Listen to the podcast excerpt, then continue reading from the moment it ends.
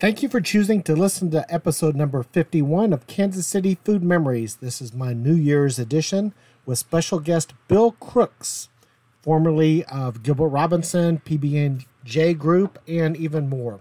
So sit back and enjoy this, but do not forget that this is a taped presentation of a live call-in show. So do not call or text in when prompted, but sit back and enjoy, and I look forward to a new year starting next week. Thank you. Well, good morning. This is Robert Dunsing, and thank you for tuning in today on the eve of New Year's Eve to Kansas City Food Memories, where we talk about the people, the places, and the food that make Kansas City such a great place. Today's show is going to be a fun one, kind of taking a trip back, uh, really over a couple generations of restaurants that help make us who we are. But just as a quick recap, over the last four or five weeks, I've had some wonderful guests. I had Paul Corey on of Gilbert Robinson and the PB and J Restaurant Group. Um, I had Ron Reagan from Reagan's Riverboat, Whisker, Rivy, Ken Hill, Bill Latimer, Rob Baker, and then Ken's son Mike. We're all here telling stories about Gilbert Robinson. And so it's I've got a lot of a lot of great shows there. Uh, if you want to go back and listen, just go to can go to any podcast provider and search for Kansas City Food Memories. It's available pretty much everywhere: Google, Apple, iTunes, or um, gosh, uh, pretty much all of those. Just go up uh, over there and look at it. I have listeners in over 30 countries now that listen to the podcast. And the funny part about this, that's not something that that I can really go out and find. That's people that used to live in Kansas City or have family here that searched out the show and heard about it, which is really pretty neat. Coming up next month, I'm going to have, among other things, I'm going to have Danny Cox, uh, a famous local jazz singer. I'm also going to do a show on Ruby's Soul Food. I'm looking, trying to pin down the details and the date for Joe's Barn and a couple other things. So if you have any suggestions on shows that I need to do, come by the bakery, Best Regards Bakery and Cafe in Overland Park and uh, sit, uh, come in and talk to us. My wife Sherry and I are always there. I'm looking forward to your ideas and feedback on the show. Okay, so today's show, my guest today is Bill Crooks. And so um, some people will know your names, other people will not. But out of those guests I've done in the last five or six weeks, I think you know a few of those people. Yeah, yeah. Go ahead and turn your mic on. The the, the red button. Oh, no, no, right next to the off. There you go. Oh, Welcome to the show. Oh, thank you so much. It's a pleasure to be here. Okay, so like Ken Hill, Bill Latimer, Rob Baker, how did you know them? You know, all of those ring bells because we were all involved in opening uh, restaurants throughout the, the country, including okay. the Houlihan's, Annie Santa Fe's, right. Bristol's. So you did work for Gilbert Robinson. I how did. long did you work there? Um, about eight or nine years. Okay. Yeah. Well, you were pretty young back then. I was pretty young, and it was about as much fun as you can have opening restaurants around the country with that gang. What did what experience did you have to get that job? Did... I started um, bartending on the plaza. Uh, coming home from school at KU. Okay. And it kind of stuck with me. And I ended up training bartenders and opening and training, you know, other bartenders in other cities around the United States. So was Gilbert Robinson your first job out of out of out of college? Absolutely, yes. Did your parents approve of you going to work at a restaurant after going to college? Um, not so much, probably. but did they ever get over that? Well, you know, they did after I opened my first one, and you know, I remember my dad. We had friends and family kind of put some money into it, and he was shaking his head and going like, "This isn't going to work." And I go, "Yeah, I might. Well, let's see where it goes." So, where did you bartend? I bartended at Annie Santa Fe on the Plaza, okay. and briefly at Houlihan's on the Plaza. Uh, back early in you know the late 70s 80s yeah um, and it was crazy because the, the, restaurants were packed on the plaza yeah. then well so um, did you work at any other location for annie santa fe um, I did. I opened the Annie Santa Fe at Bannister Mall. Okay. I opened the Annie Santa Fe in Atlanta. So I I was I was told because I've met probably 25 30 people that worked at the Gilbert Robinson. I've only had maybe I think four or five of you on my show so far, six of you. But I've had people come to the bakery to talk to me, you know, tell me stories about it. And somebody told me that the Annie Santa Fe at on Bannister was the first place to do a million dollars. You know, it probably was. And Paul Corey and I worked together at that restaurant. He was my boss, actually. Oh, really? Yeah. And he got me uh, promoted to general manager. Um, and it was the highest profit uh, restaurant of all the Gilbert Robinson restaurants I- at that time. What's funny is that when people first come to the show, especially if or whether they've done radio or not, they say, "Okay, this is an hour show." I go, "Yeah." No commercials. And I go, "Yeah." They go, "How in the world are we going to fill all that time?" But once we get talking, telling stories, it's nowhere near enough time. Like Wait. with Paul, I mean, I, I need to do three or four more shows with Paul. I'd love to have both of you guys together, That'd be hilarious. but then I'll just sit back and just keep quiet and and, and kind of uh, bring you back in if as long as you know if it gets too crazy. Oh, absolutely, and we can argue about who was better doing what at, at what at what point in time Yeah, well- because we we had some uh, competitive uh, restaurant financials going on when I was running the Annie Santa Fe's and he was running another one. Okay, ok, so so you both worked at Gilbert Robinson together, Yes, and you both worked at the same restaurant. And he helped you get your first GM job. Yes, I was cooking and bartending, and so I kind of came through the culinary program at Plaza Three. Okay. and that's where Paul was an assistant manager at that time before he got promoted, and Phil Hickey, who later became the CEO of Rare Hospitality, Okay. was the general manager. And uh, so Paul went on to be a, a manager, and then I got in, into culinary, and then into management, and then we gang tackled at the Annie Santa Fe's. So now, after 30, 40 years of experience and stepping back from it, what do you think that the key to success was of the Gilbert Robinson restaurants? Was it the menus, or was it the systems and the service that they created? You know, I think it's a combination of that and the quality of the food, but uh, you know, most importantly, it's a guest experience, and it still is to this day. Um, you know, good food can't make up for bad service, but good service can make up for bad food occasionally. So you have to get the service pe- piece right, but also the food uh, is paramount in the guest satisfaction experience.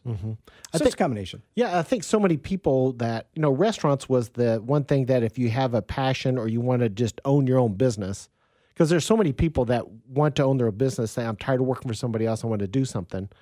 And so one of the two things that they do is they either open up some kind of a bar or restaurant or they buy a franchise because, you know, they don't really have a vision or a passion other than doing something on their own. You know, I get that a lot. People come to me and say, "Well, we're going to retire and open a restaurant."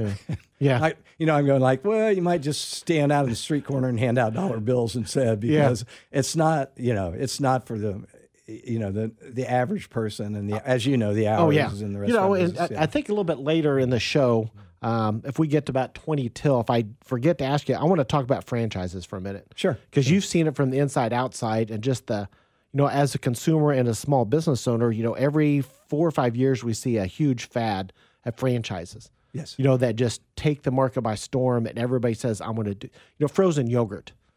You know, Yes. that's we're far enough away from that. I mean, there was there was one company selling, I think, three different franchises, brand names of frozen yogurts. So they had different, they had competing franchise networks that they would put right next door to each other. you know, it it was crazy at that time. If you were to go out and try to find a frozen yogurt machine, you couldn't find them. Mm-hmm. Yeah. and now there's a bazillion of them used. yeah, They're, they're floating yeah. around. You know, it was a fad. So I mean, banks were loaning money for it because they said, "Well, it works. It's you know, it, it's a it's a set thing." And then, then it didn't work. And so I think I don't know what it is now. I think it's like Korean fried chicken and and there's like a couple other ones that's just the the fad franchise to be able to do.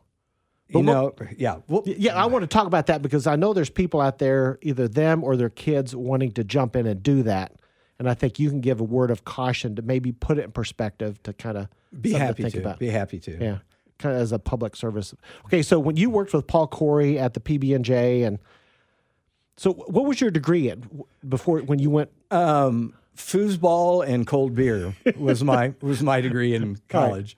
So I was there five years, and uh, So you had a liberal arts degree. you know I have a liberal arts, but uh, how did how did I guess that? yeah, So you have a master's in philosophy. I do actually, and symbolic logic. I was big in symbolic. Are you serious? logic. Yeah, for a while. Okay, okay, that's funny. Yeah. Yeah. So you, you thought maybe you can go into programming or something like that. You know, I had no idea what I was doing other than it was great to be in college in the 70s. And, uh, and, you know, so I got my career in the restaurant and bar business very early on. Yeah. From 18 to 21 in Lawrence, Kansas. Well, you know, the important part of college isn't it, so much the degree you get, but just the fact that you can follow through and you you master the art of learning. sure, sure, sure. Because that's that's really what you want when you're a business of any kind. You want you don't really want them having the bad habits already of what you specifically do. You want them to be trainable where they'll learn your own systems. You know, what's interesting about it is I go occasionally back to look at uh, graduate entrepreneurial business plans and help judge them. Uh, coming from a guy, and they go, well, "What's your background?" I go, "Well, five years, and no degree." Yeah. and everybody laughs, and I'm judging, you know, and I'm judging, uh, you know, Yeah. a graduate program business plan. Boy, hindsight is, is is really special though, isn't it? Yeah, it really is. You know, the things that even when you at the early stages, you know, 30 years ago, what the general consensus of what you need to master and understand is different from what it is as you go. right, ab- absolutely, and the restaurant industry will teach you a lot in a hurry. Yeah. Well, well, let me ask you though. But the the the general principles that you learned and mastered under Ken Hill and Gilbert and Robinson, how applicable are they today? You know, I think they're foundational, is how I would describe them in the restaurant industry, and you so, know, what are the three most important foundational things that still apply today? Well, number one is uh, guest service and being able to, uh, as a front of the house manager, being able to talk and converse with your customers and find out what you're doing right and what you're doing wrong. Because most people don't complain; they just they they, they just don't come back. So if you can get them to complain or tell you what the problem is, that means they think that you're going to fix it. Mm-hmm. And they'll return, and you've developed that relationship with Okay. them, and then you work on those things. So I would say that's probably the most foundational is Okay. being able to, you know, com- you know, really interact with the guests in a meaningful way. Okay. And then number two would be what's the, you know, how do you feel when you walk into the restaurant? And back in the day, um, you know, Gilbert Robinson was a master in in rolling out restaurants and putting up dif- different designs and making things look really cool. So Paul Robinson, I, I was fortunate enough to open oh, four or five restaurants with him of different concepts and watch him do his stuff. Um, and that allowed me to, you know, when I went out on my own to to do different concepts, to do different mm-hmm. things, and and mix and match some of those interior decor items. Okay. You know, I wish I had met Paul Robinson. I've heard so many stories about him. Jasper's been on my show a couple of times, and he's told stories about Paul coming in and the, on the consulting side, and and when Jasper is looking to move from their old place to their the, to the place that they're at now. And I, my listeners, they've heard this story, but you know, it, when he was looking at the chairs, and Paul said, "You you got to get rid of this furniture, these chairs." But er- and Jasper said, "But everybody loves these chairs. That's why you got to get rid of them." And he said, and and Paul, and this is my funniest line. He told Paul told uh, Jasper, "You need to get ninety minute ass chairs." And he goes, "What are you talking about? You need a chair that's comfortable for about ninety minutes, and then they say, you know what? I think it's time to go." You know, that sounds exactly like Paul Yeah. because, uh, you know, you want people to linger and have a good time, but Right. you also have to turn, you know, from a Yeah. from a financial perspective, you have to turn tables. But you know, I, I just love that that he had that perspective and and it was able to come in and understand the importance of decor. Okay, so so what are three one or two or three things that were a big deal then that you don't think is really as big a deal now the way today businesses today restaurants are today? Um, you know, I'd have a hard time because it's a continuum rather than, you know, jumping from every 10 years to something different. So the food has certainly changed over that period of time. Um, and, and back in the day at Gilbert Robinson, when we first started out, it was almost classic French style, you know, sauces and those types of things. And now it's regional American, you know, ingredients married with different kinds of sauces.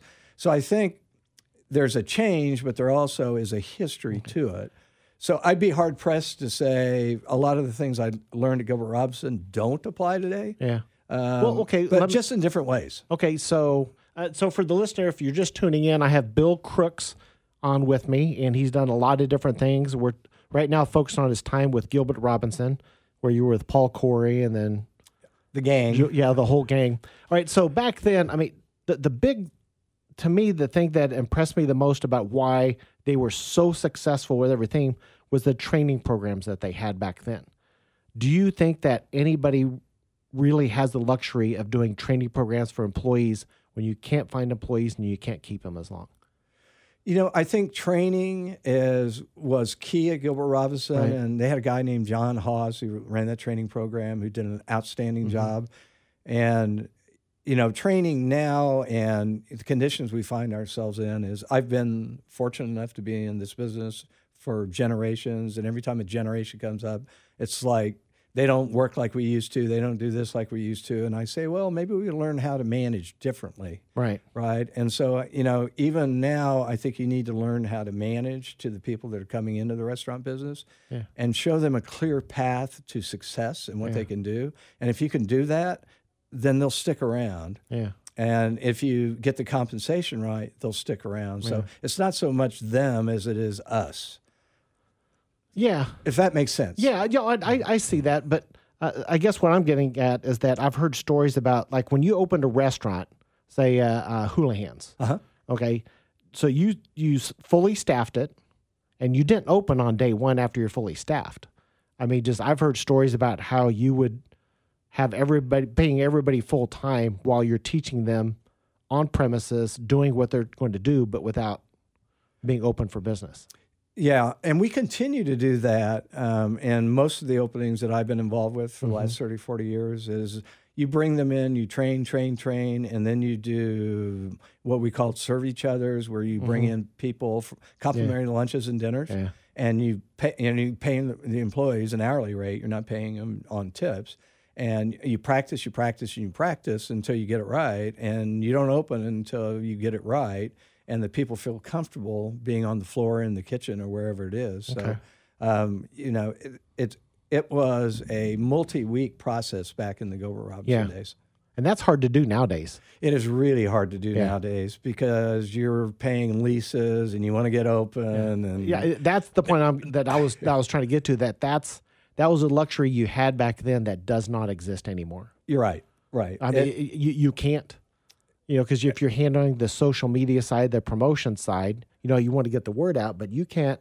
If you have, if you're doing the pre-promotion, get the word out of something that you're doing, and you've got cars in your parking lot, and you got lights on in the building, people get mad if you don't take care of them.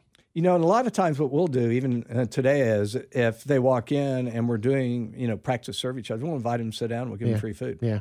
um, and that kind of you know alleviates that that problem. But you're right; it it it- gets to be tense, and that's why I don't like doing a lot of pre-opening kind of marketing. Yeah. I'd rather do it soft and have people come in so that See, but if you're big and successful like you are, you can afford to do that. right. You know, I mean, th- that's a luxury that that very few businesses and people have. You only get one chance to make a first impression. yeah. And you know, and ideally, I'd like to do soft openings, but. Yeah. It doesn't happen all the time, and you open the doors and you just get just whacked. Yeah, what I got to, uh, I think as a public service, we got to make the listeners, and which we are, you know, under, as consumers and future customers, we need to be patient and understanding with new businesses. Absolutely. You know, because it's, you know, the old days of where it's when the day they open, they're fully trained and experienced are not there. You know, I could go really deep into some of the social media, some of the, Oh, it, it's, you know, some of the reviews that you get on your first night. Yeah. People come in and they can't wait. Instead of talking to you and saying, Right. hey, maybe you could improve this or do that and give you a chance, they can't wait to get out of the building and just write a negative review and hammer the oh, place. Oh, yeah. And it just drives me that's, crazy. that's, that's society nowadays. yeah. No, you got to be patient. You know, support them early on, but you got to go in with understanding that you're helping them iron out the processes. Yeah. Be patient, then come back a little bit later, and then, but but you can't wait till later because if everybody waits till later, they're not going to make it to later. Yes, absolutely. And if you're out spending, you know, the prices, if you're out spending 40 $50 on a, di- and it's not right, Yeah. I mean, you have a, you know, you're going to be kind of annoyed that they didn't get it right. And, you know, so the, the best thing to do is talk to somebody in the restaurant. And because most operators, if you've had a bad experience, will comp Yeah. or, or, or make it right for you Yeah. rather than just go out and put it on social media. Yeah, you know, so the um, there's a new Thai restaurant in Lenexa um, on 87th Street that I went to last week or before week before Christmas. Fantastic food, and I walked in on a Friday and it was packed, and there's like five people waiting for carryout. And I saw it was busy. I said, "I'm sorry, I'll come back." And he apologized. He goes, "I'm so sorry." I said, "No, it's good. You're busy." He goes, "No, it's good and bad." And so I stopped and I said, "Look," I said, "There is no bad to being busy." I said, "Don't apologize. I'll come back another day." I said, You're being blessed with a lot of business. Take your time, take care of them. You're fine. and he just just his shoulders just drooped like a weight was lifted off his back because he was so stressed. You know, but we need to be more patient and better customers. Yeah, it, it it is really hard during the openings, and you are stressed. Everybody's stressed, yeah. and and you never, regardless of how much time you've had to yeah. prepare for it, yeah. Things happen, and then technology things happen, and then everything snowballs from there. And I've been there so many times; it's just like, okay. All right, so I'm sitting here with Bill Crooks. So we've established that he got a liberal arts degree from KU, Correct. lucky enough to go work at Gilbert Robinson because that was your bartending job and uh-huh. you hung around. So eventually you left that with Paul Corey, right? Yes. And then when and you and you guys went started a business called Paradise P- Diner. Okay. And but oh, you and, called it. Did you call it oh, PB and J yeah, from the PB and J? Yeah. Okay, so, so, we we can guess what the P is. Right. We can guess what the J is. The, the B is. Okay. The, yeah. Okay. P and B. Okay. So who's the J? so Jay was um, Paul's son, who was about five years old at the time. We were sitting around, and we'd been co- I'd been cooking in the in, in, the kitchen, and we were trying to think up a cool name for our restaurants, yeah. PB and and you know whatever. And then his son goes, "Why don't you just call it PB and J?" Yeah. And we go, "Well, that's a great name." And so we called it PB and J, and then you know, subsequently, everybody is trying to guess who the J was, yeah. and, and Jay's got to be the guy with the money, or yeah. you know. So we'd make up stories of who Jay yeah. was over the years, because that was just the parent company. That wasn't the name of the restaurant. No, no, okay, just so, parent company. So the Paradise Diner was the first restaurant you guys did in 1987. And where was that location at? In Oak Park Mall. Okay, I loved that location because I moved to Kansas City in '86, and I I just thought that was a big deal that see. I don't even know what year you opened. What year did you open? 1987. Okay, so I, I remember going to Oak because Oak Park Mall was a big deal. You know, just for because I grew up Wichita, went to college in Topeka, and then first real job was in Kansas City, and it's just I remember just how neat it was having a real restaurant at one of the best malls in the Midwest.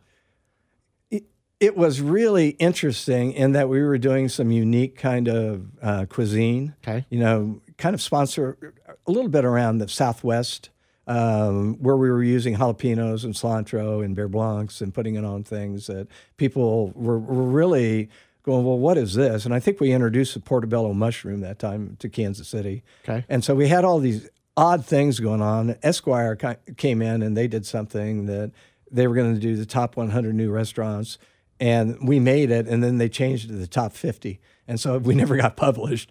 But but we got some national press, and it was this diner inside of a mall that was serving upscale cuisine, yeah. and it it was fascinating and and it was busy. Uh, and it was so much fun to be there at that time. And I was back in the kitchen then. Okay. So you had that for what, 10 years? Yeah, at least. At yeah. least. I forget when Rainforest came yeah. in, took over. I remember when they kicked you guys out so they could make space for them. Right. And Steve Steve Schussler, who does Rainforest, is a good friend of mine. But okay. uh, I still give him trouble about them coming. So when you that. had that one, when what was the second restaurant you opened? Was it the other? The, no, the, the second restaurant was Coyote Grill. Okay, and to this day, that was one of my favorites. Um, you know, it was it was Southwest, and at that point, uh, was that Mission Mall?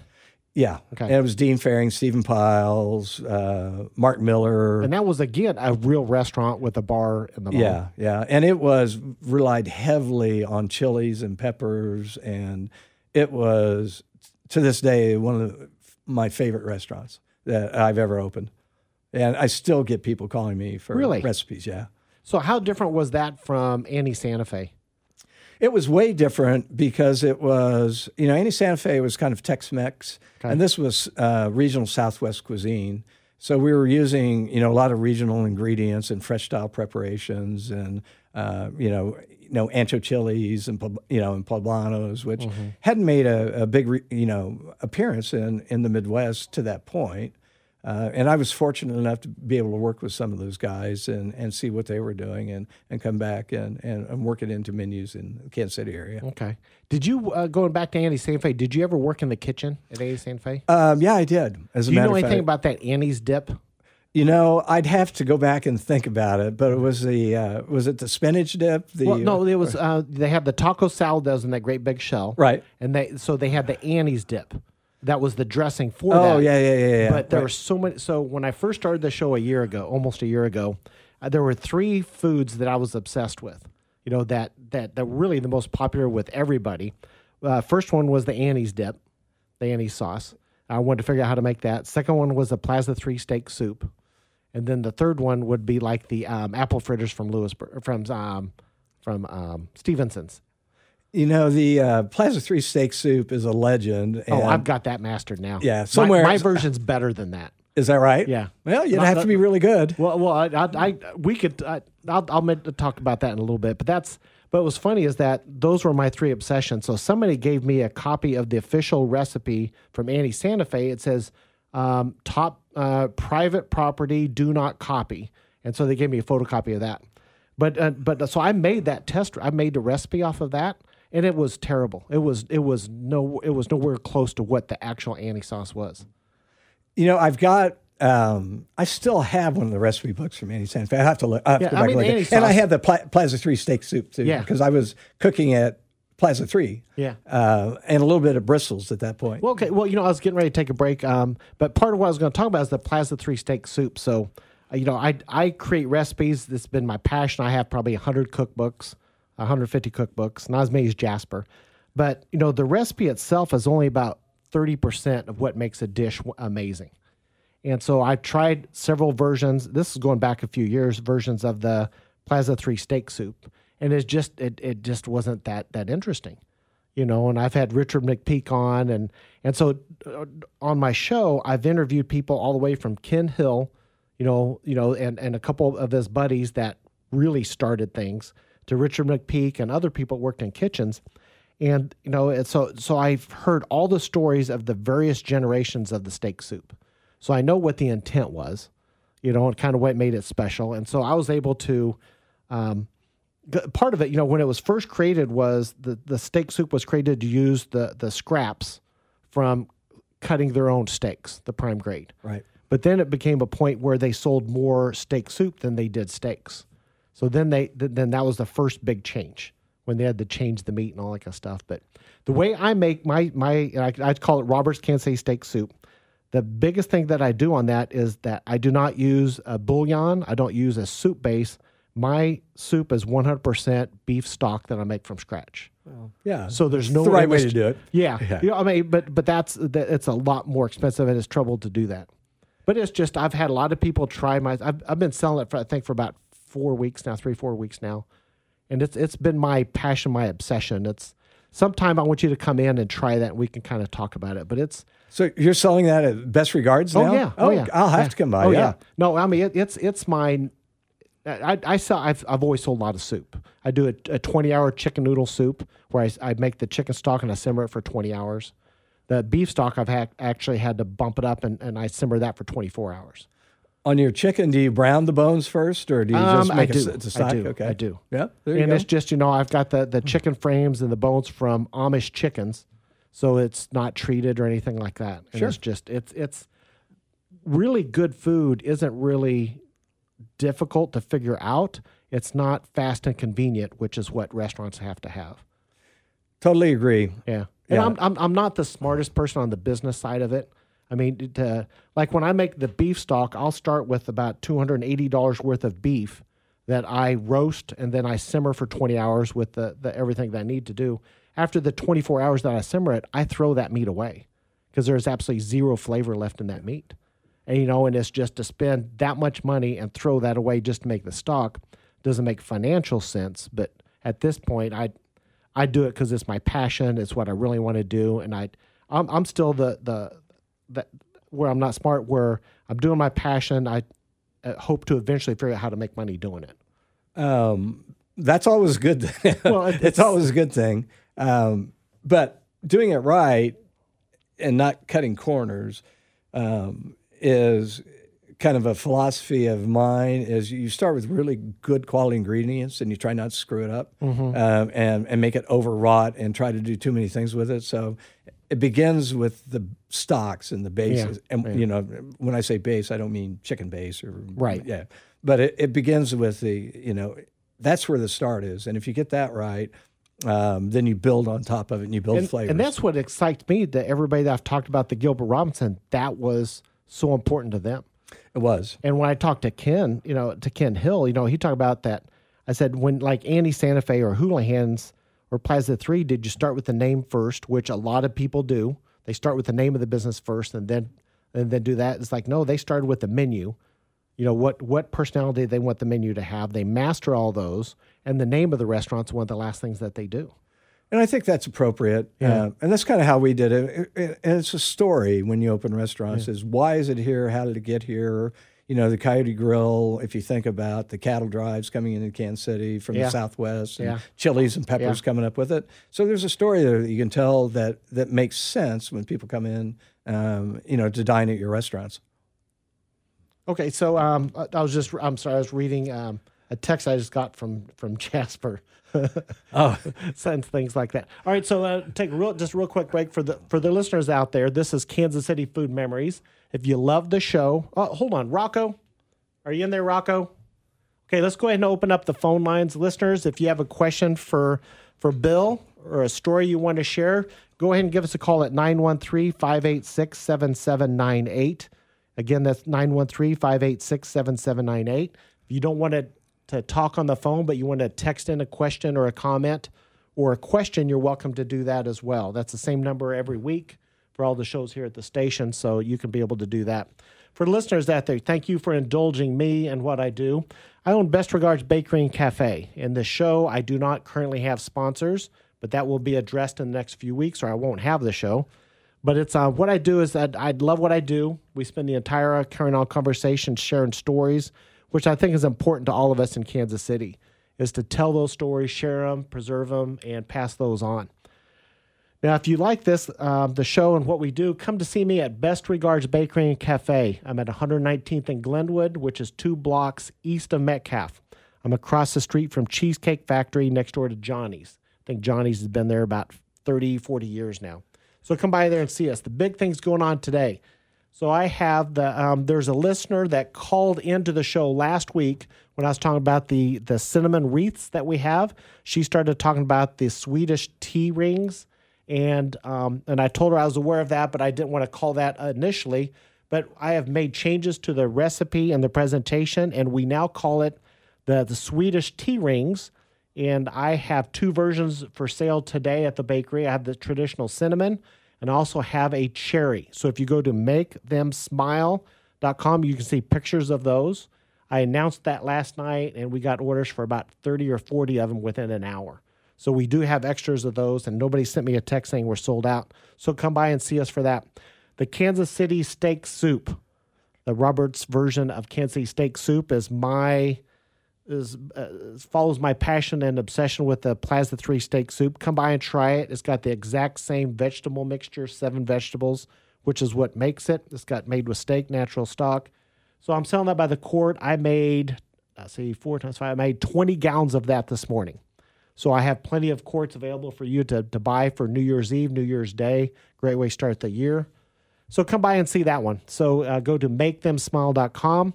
You can also sign up for the email newsletter on the top left hand corner so you can be up to date on what's new that's coming out and things that I'm doing. So we'll be able to do that. So come by and see us Best Regards Bakery and Cafe. All right, Bill. Uh, I'm back with uh, Bill Crooks from, he worked at Gilbert Robinson. He was also one of the founders of PB&J Groups. All right, so we, we got started on that one. So you did the Paradise Diner, and then you did the Coyote Grill. Coy- Coyote Grill. And then when did you open the second Paradise Diner up by the airport? that, was later on. We we opened Grand Street Cafe, Okay. which really kind of put us on the map from the culinary side Okay. as well. And then we had a concept called City Scene, which Okay. was downtown. And we were a little early in the opening in the city scene Okay. uh, downtown. Um, it did fine, and we had it open for a couple of years, but it just didn't really make financial sense. Um, and then we opened Yia Yia's, I believe, um, and then we went up north uh, and opened that uh, Paradise Diner up Okay. north, uh, and later changed that to a Yia Yia's uh, because that location on 64th Street was a little kind of a little strange, but. Yeah. Um, then Paulo and Bill's. Paulo and Bill's, yeah, um, and then Yia Yia's and several different. Paul and Bill's had the best chicken marsala back in the day that I have ever had my entire life. It was great, and, and it was one, that was a fun restaurant, and you know we, we opened it doing kind of family style, um, where we bring out different dishes and people could share, and Mm-hmm. and it was a fun thing, and the pizzas were great, and the marsala was great, and again that's a it was a, a natural stock and mushrooms, and it was, it was a beautiful thing. Yeah. So uh, when um uh, when we were talking about that, Paul was on. We were talking about this a few weeks ago because so PB and J no longer owns, you know, like the Grand Street Cafe on Paulo and Bill's.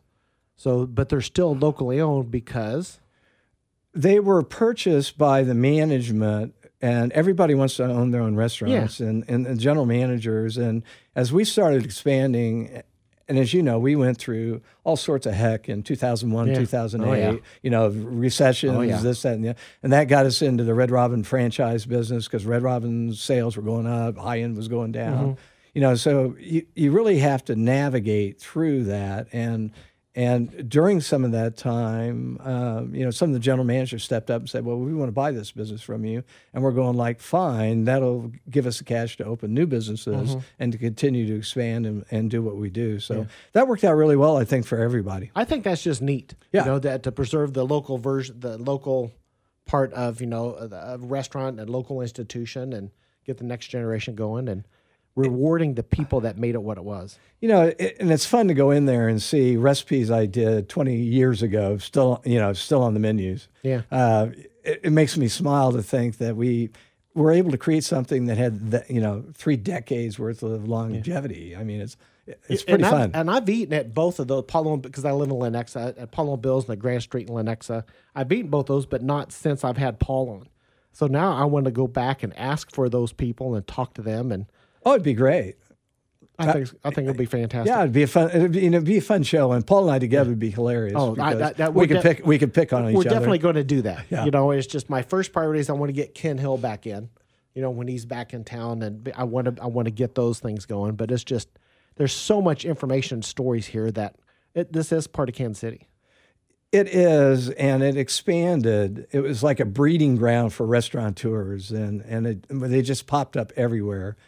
All right. So, okay. Uh, so I got a question here for you. Um, somebody would like to ask you what your favorite dish is to cook and which dishes bring back the strongest memories for you. Um, that would be a- hard one, um, in that I don't go backwards and recreate a lot of dishes. Um, you know, the other night, for instance, I had a bunch of pork bones left over, and I did some Southwest, you know, kind of Yeah. with chilies and, Yeah. and you know, coyote style food, and it was great.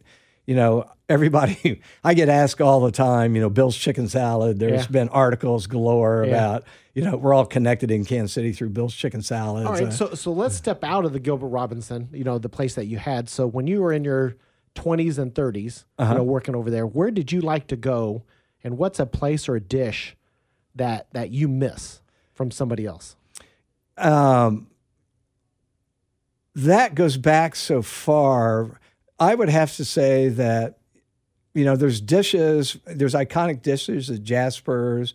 You know, there was a, a restaurant called Venue that I used to eat at a lot with De- Dennis Kaniger Okay. uh, had. And I would go to have dinner with friends, people that I knew, and eat the food that they liked rather than go into a restaurant for a particular dish. Um, you know, at you know at Grand Street and and some of the others, the uh, you know some of the iconic things were like the shrimp and grits and some of the stuff that we did with. Uh, you know, I used to teach cooking classes on and use those some at halls. But you know, I don't think there's one that I would say Okay. of what we did that I would Yeah. say, yeah, I'm going to do that again. Yeah. So, uh, what was your favorite hangout in Lawrence? Um, Or d- were you always working? I was in I you know in. Lawrence. There was a place called Dirty Harry's that had a foosball table. That was probably my go-to place to go drink, you know, three-two beer and play foosball late in the night and then miss class the next day. Yeah. uh, that happened quite often, as a matter of fact. Which is why you went into the restaurant business, yeah, right? yeah, yeah. I got you know I had strong background in it. Yeah. I was there a lot. Well, I hey, it learned a lot. out. Yeah. You know, that's that's what's kind of funny about that. But you know, I want to have uh, one of the founders of the original Johnny's. You know, I'd, I'd love to just talk to him about some of the things that they've gone through and what they've turned into. And You know, Lou is one of those, and he's a good friend of mine, and uh, he's hilarious, and you would love to have him on. oh, I, I think Yeah, because yeah. um, I was talking to Tim, he manages the the Johnny's right next door to us, and I I just think it just to kind of jump into that and dive into to kind of see what all's going on over there.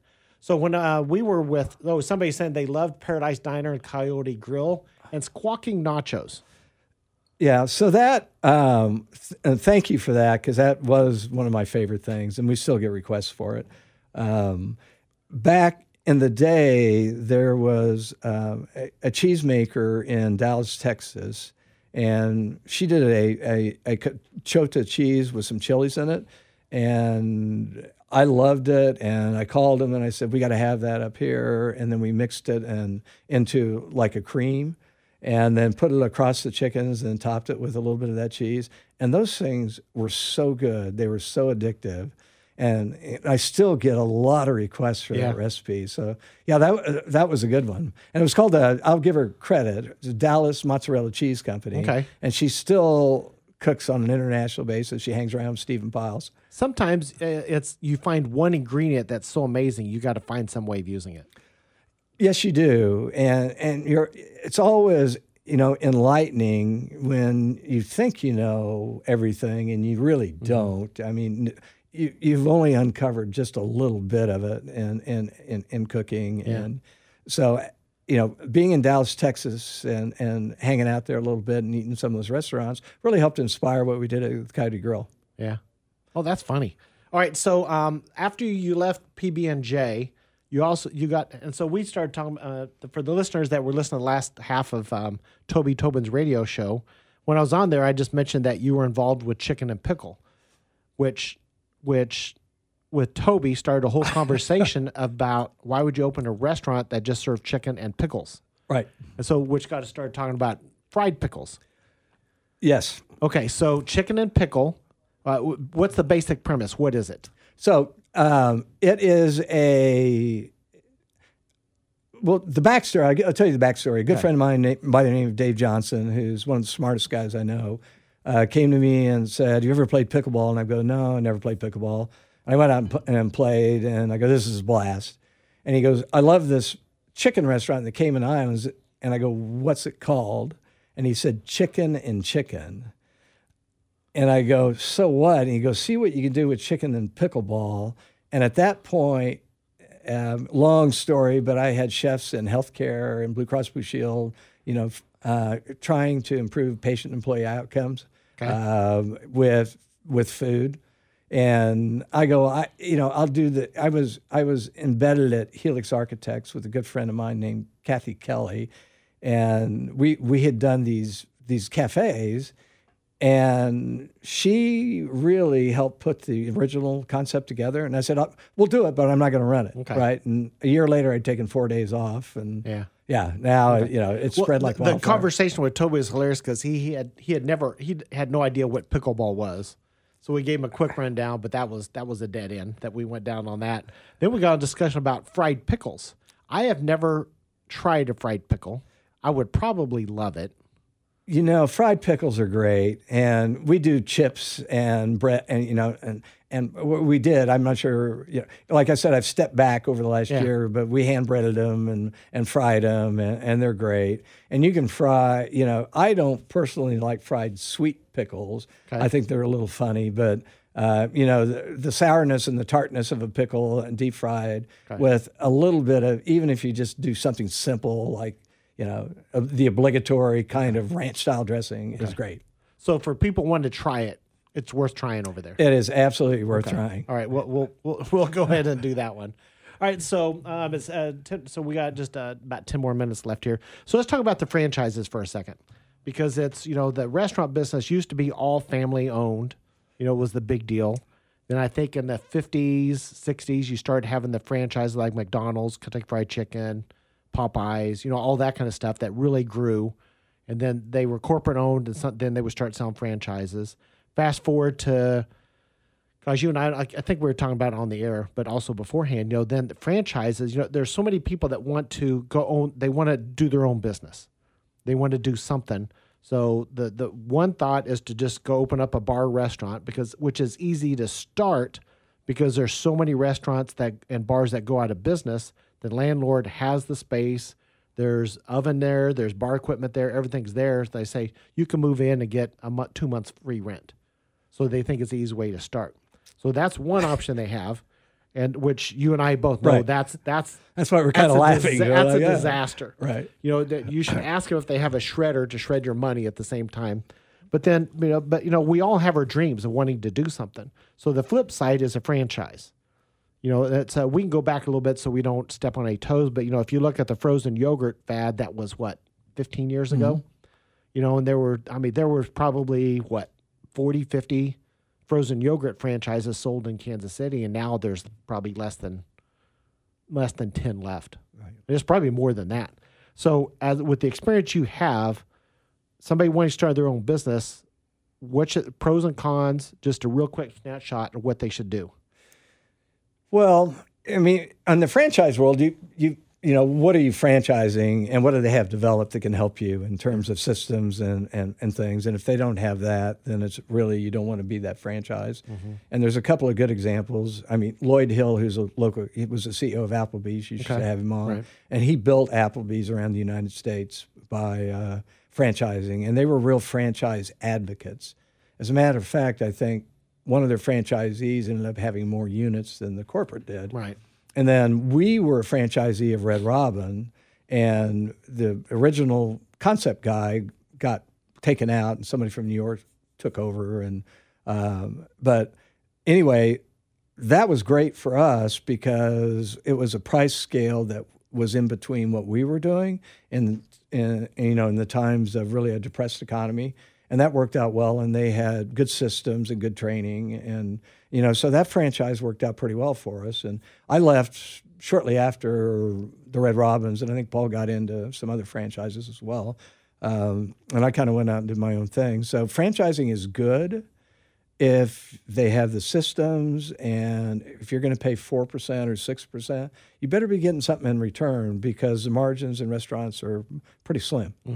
So I would, you know, do your homework first, talk to a lot of other franchisees, and then make sure that the training programs they have are top notch. Yeah, because there's so many franchise. A lot of people looking at that, they just look at the cost for the initial cost for the franchise. So they say this one is seven hundred thousand dollars. You know that you because you've got to get all the equipment and everything mm-hmm. else you're doing. You have another one that's maybe fifty thousand dollars up front, and so they think, well, that's a bargain. I'm going to do that. Right. And and- it, you know, corp, you know, big franchises, they love franchisees when sales aren't so good. Mm-hmm. And then when they're really good, they don't like the franchisees very much. So, eh, Well, explain that they like it when it's not good because they're making money on right, the initial franchise agreement, right, which was what was going on with the frozen yogurt things. right. They were Yeah. So when yeah, they get money no matter what. Right. And so when the economy is strong, then the franchise ah, we don't care about those guys. But when things are going south a little bit, they're going to sell a lot more franchises because it cover their sales are a little bit depressed, and the franchisees, Yeah. the more they sell, the more you know they get in franchise fees. Yeah. So be careful, is all I'm saying. Know who you're going. You know the deal with the devil, right? Yeah, it's uh, it's not quite the easy ticket that you think it is. It's not. Yeah. All right. So for somebody starting out a small restaurant or a bar, I mean, what what what do they need to think about? Well, If if it's just say it's not a big one like you've been doing, but if they're just going to do a small neighborhood joint, um, it is, and I meet with a lot of folks on, uh, on on some of this kind of stuff. But it's you know locations. Number one, you know, is a location. Do you have parking? Parking is huge. If you don't have parking, you know it's really hard to be convenient. Um, what's going on now in the industry, and, and what we see a lot of, is the to-go piece yeah, um, is huge right now. And you know, are you doing what type of service? Is it walk up? Is it counter? There's do there's you a main think that things has affect- legs? I mean, I mean that was reactionary to the whole COVID thing. I mean, so you're seeing like the Starbucks and the Chick Fil A's, they're tearing down buildings and putting in double double drive throughs. But do you think that five, ten years from now, that's really what we, the consumer, wants? Um, we could do a whole show Yeah. about that. I mean, it's it's you know where are we going? There's there's a you know was on the state board of the Texas Restaurant Association. There's a big pushback on tipping right now, mm-hmm. and everybody you know wants you to tip, and you know people are going, well, why am I tipping somebody? I got to go get my own mayonnaise, make mm-hmm. do my own stuff. You know, I don't have my apron with me today, so why you know why am I tipping somebody? If, you know, so there's going to be a pushback on that. I think that the to go piece is going to stay strong because people are getting used to the to go and delivery business. And as it all washes out, um, I think that's going to continue on. I think ghost kitchens are going to be a trillion dollar enterprise. Still, I mean, because there's, I mean, that's there's a lot of people think that the whole ghost kitchen thing is already peaked and and dying. Well, you know, depending on the quality of the product and the brands that are, you know, it's all about the brand. And if you can build the brand, I think the brands will stick around. Yeah. Um, the ones that just, you know, throw stuff in a bag Yeah. aren't going to make it. Um, so, but I think the, the ones that are entrenched in cities now that do a lot of the office buildings and stuff are going to continue to do that type of business. That's a big city thing. Yeah. But I think the two, part of my my thoughts on that is really self-serving. So I and I know that, but to me, I don't see as the ghost kitchens is really the same thing as the drive-throughs.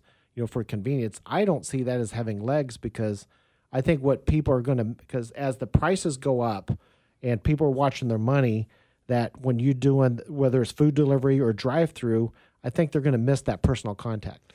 I think that that's already happened, and the QSR codes and things that are on menus. They people don't want the QSR codes; they want a menu. They want to, Yeah. you know. So I think you're right in that regard. I think that it's like Zoom meetings are has legs now because we're so used to it, and it's got its place in our meetings. I don't like to Zoom that much, but Yeah.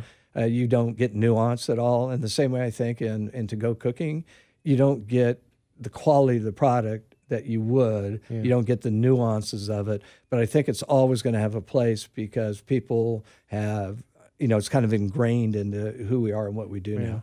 Well, you know, it's it's interesting, and it, it- again, this will be a, a, a totally different conversation. But like you have remote workers, the workers love remote because it's easy for them. Businesses with drive-throughs love the concept of the drive-through because they only have to hire half the number of employees. They don't have to pay for the dining room, Right. you know, and cleaning and, and all that kind of stuff. So from that standpoint, I understand why remote workers like that. I understand why drive-through food places love doing that, but that's not asking. That's not looking at the other half of the equation. You know, for restaurants, I mean, what is it that the customer really values? And I would I would agree with you 100%. And what role is AI going to have into this? And, and, you know, where is this business going in five to 10 years? And, um, you know, if I was like the amazing Kreskin, I, you know, I might be able to figure it out. But I think all these things are going to come together into what's next. Yeah. So um, you know that the big picture. You know, if you're big like Gilbert Robinson, PB and J, you have to worry about that stuff. When you're little like I am, I just got to find a little niche, and my niche isn't drive through. Mine is the where you come in and meet and all that kind of stuff. All right. So, yep. So we're getting that. All right. So for the listeners out there, be sure to come by and see us. Best regards Bakery and Cafe. We're at 119th and Glenwood and Overland Park. That's two blocks east of Metcalf, across the street from the Cheesecake Factory, and next door to Johnny's, who I hope to have on my show sometime. Please remember that we will be closed on Monday for New Year's Day. We'll be back to normal on Tuesday, 8 o'clock to 5 o'clock. Kitchen closes at 3. The rest of the details, just look it up on our website, makethemsmile.com. Don't forget that this and all of our other shows, past shows, are available on all podcast platforms. Just search for Kansas City Food Memories. Rocco, thank you for um, help. Oh gosh, we had a call on Doug. Tell tell Doug I apologize to him. I didn't see that. I had my uh, uh, face turned. Bill, thank you for being here. It's a pleasure. And you're right. It went fast. Yeah, you know, Yeah. it's that's the number one thing people are shocked is how quickly it goes, and um, there, there's so many things left unsaid that we need to come back and talk to. So we'll talk about it um, off the air and um, see what we can do next. Thank you, Rocco. Concludes this broadcast of Kansas City Food Memories.